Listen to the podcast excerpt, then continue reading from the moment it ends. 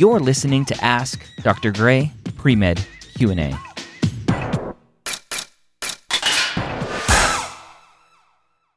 Ask Dr. Gray Pre-Med Q&A. I hope you are having a fabulous day. Thank you so much for being with me today. Hey, Dr. Gray. Thanks for having me. Yeah, you're welcome. I think I said uh, lots of rhymes there. Uh, ask Dr. Gray, Q and A, today, day. Yeah. Anyway, I got to rework that intro, but we're having fun. We're uh, keeping it fresh here. Um, I am so excited to have you on as you are taking a break from skiing, from snow sports, to ask an amazing, hopefully, question here to help lots of people. Hopefully. I don't know if it is a very, very generic question, but hopefully it helps a couple people that might be in my similar boat. Yeah. What you got? Um, so I have this looming issue going into application season where I was arrested at one point. I have a mugshot that is Googleable. However, I do not have a criminal record attached to it. And I was wondering how I would approach that in an application, give it that I don't have the criminal record, but I have a picture that you can find online. Yeah. Yeah. Well, the fun thing is, lots of people have pictures online, so that's that's okay. Um, some some more compromising than others, unfortunately. So I, I did have a very good conversation with my uncle-in-law, um, uh, affectionately known as Uncle Larry in the pre-med circles, because uh, I know lots of pre-meds who have reached out to Uncle Larry to ask questions. So, um, and that was a pre-med years episode. It was like 197 or 201, somewhere around that uh, um, number, and it was a, it was a conversation around that, like how. Um, how can a student who either has been arrested, has a record, can they still get into medical school? What should they say? What should they divulge if it if their record is sealed or expunged? How do they answer those questions? And ultimately what it comes down to is what is the question? How is it being asked? Um, to really understand how you answer the question. So if the question is, uh, do you have a misdemeanor? Right? Then your answer pr- probably is no, right? You haven't been convicted of a misdemeanor. You haven't been convicted of a felony. Now, if the question is, have you ever been arrested? Then you probably have to answer yes, right? You've been arrested, yeah. you've been booked, and all of that fun stuff. Um, so ultimately the question comes down to to what is the question that is being asked. Now, usually the primary applications are only concerned uh, about convictions, right? Have you been convicted of a misdemeanor? Have you been convicted of a felony? Mm-hmm. Secondary essays, depending on the school, may ask more generic questions about ever being arrested. And that's where you'll have to finesse your answer uh, depending on your specific situation and, and depending on other students' specific situations to answer the question that is being asked. Okay. Ultimately, at the end of the day, all of these questions are centered around obviously number one, character. Who are you as a person? But number two, are you going to be wasting your time getting a med- medical education and then not being able to get a medical license in the future because of some past criminal history. Yeah. For most students, whatever has happened, right? I, I, think we as humans know that we as humans do stupid things before our frontal lobe is fully developed at, at age 25 or so, right? Uh, and count me in. Uh, I, I think the majority of the time I just look back on my early years going, thank God I was never in trouble. I was never caught for whatever stupid thing I was doing at that point in yeah. time. And and the admissions committees understand that and, and they'll review an application and, and look past past things that as long as you are writing about what you've learned and how you've grown and, and lessons that you've taken away from that and obviously not having repeat offenses right? If, if yeah. you if you are putting in there oh my my third dui i finally learned right? I'm like mm, maybe not. Um, yeah. so just a, a, lot of that kind of stuff is really what you need to think about. Um, and it's actually interesting uh, my my uncle larry uh, he actually text messaged me the other day saying, "Hey, do you think we should do a follow up uh, a podcast interview?" He's like, "I get so many messages from students. I think maybe we should do a follow up and go into some more specifics." And so yeah, so we'll we'll have him on the pre med years again soon. Okay, and then I guess a follow up question to that would be, if I had to address it, what is is there a way that I should be addressing it in a non generic?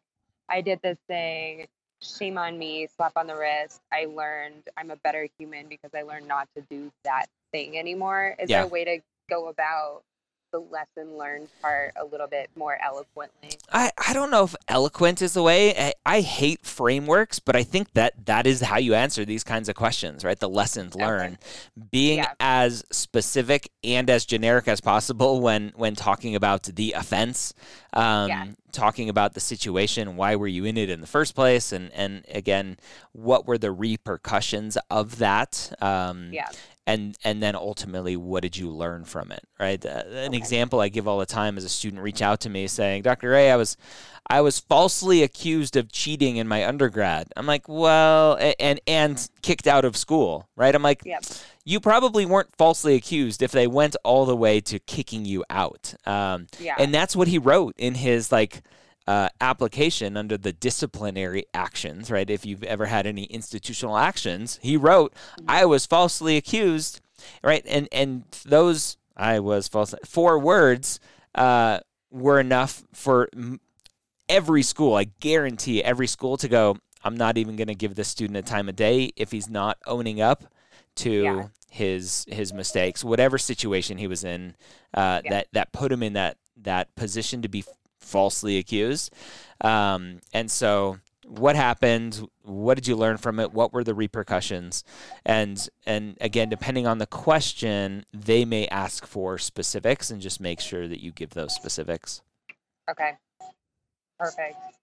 That was kind of what i figured but i thought it couldn't hurt to get sage advice. Yeah my my sage advice.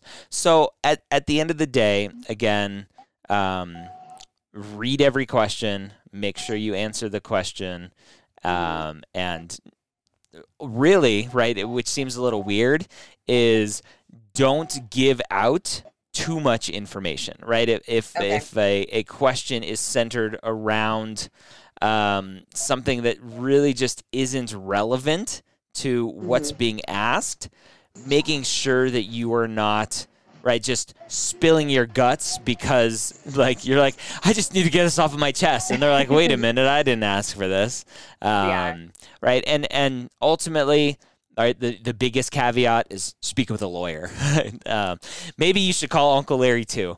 Uh, but but if, if you have any questions or concerns about what you're writing, how you're writing it, what the question is, what do you need to talk about, talk to a lawyer. There are plenty out there who are, are willing to help, including Uncle Larry. Perfect. Nice. Hi. All right. Any other follow up questions? Anything else? No, I think that was my biggest looming problem. I didn't want to show up to an interview and then be like, please explain this. And it just be my mugshot. yeah. Yeah. Luckily, most med schools out there don't have the time to be Googling people. Uh, as far as I know, that the the technology is obviously there, but as far as I know, the the software that schools are using isn't automatically going out and scouring the internet for mugshots and and uh, precarious pictures of people and stories and whatever else, right? Um, yeah. So so most likely never going to be an issue. Um, okay. The question comes down to kind of next steps for you can you remove a mugshot? Uh, and actually, I, I heard a really good podcast episode about this recently uh, about uh, someone who was like paying money to or, or charging money to take down mugshots, uh, and not mm. necessarily. There, there are some companies out there that will just flood Google with with your name and stories about your name to yeah. push the mugshot way down on the search results that nobody would see it. Um, but there are uh, systems in place for mugshots specifically for like in your case, right, never convicted yeah. of anything, etc., to where there may be a system to get that taken down.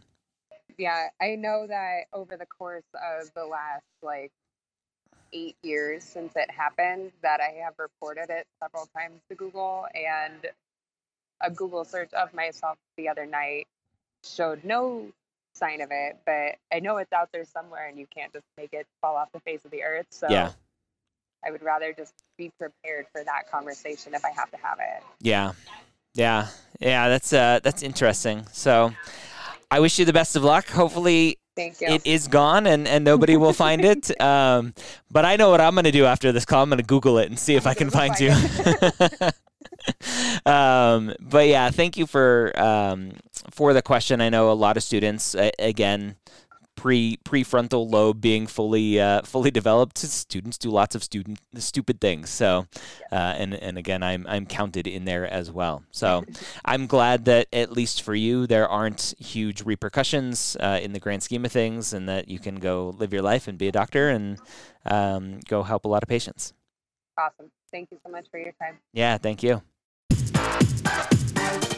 Thank you so much for joining me here on Ask Dr. Gray Pre-Med Q&A. Did you know that we record these live on Facebook at 3 p.m. Eastern on most weekdays? Search for Medical School HQ on Facebook and like the page to be notified. If you want help with the MCAT, go check out the MCAT podcast at themcatpodcast.com.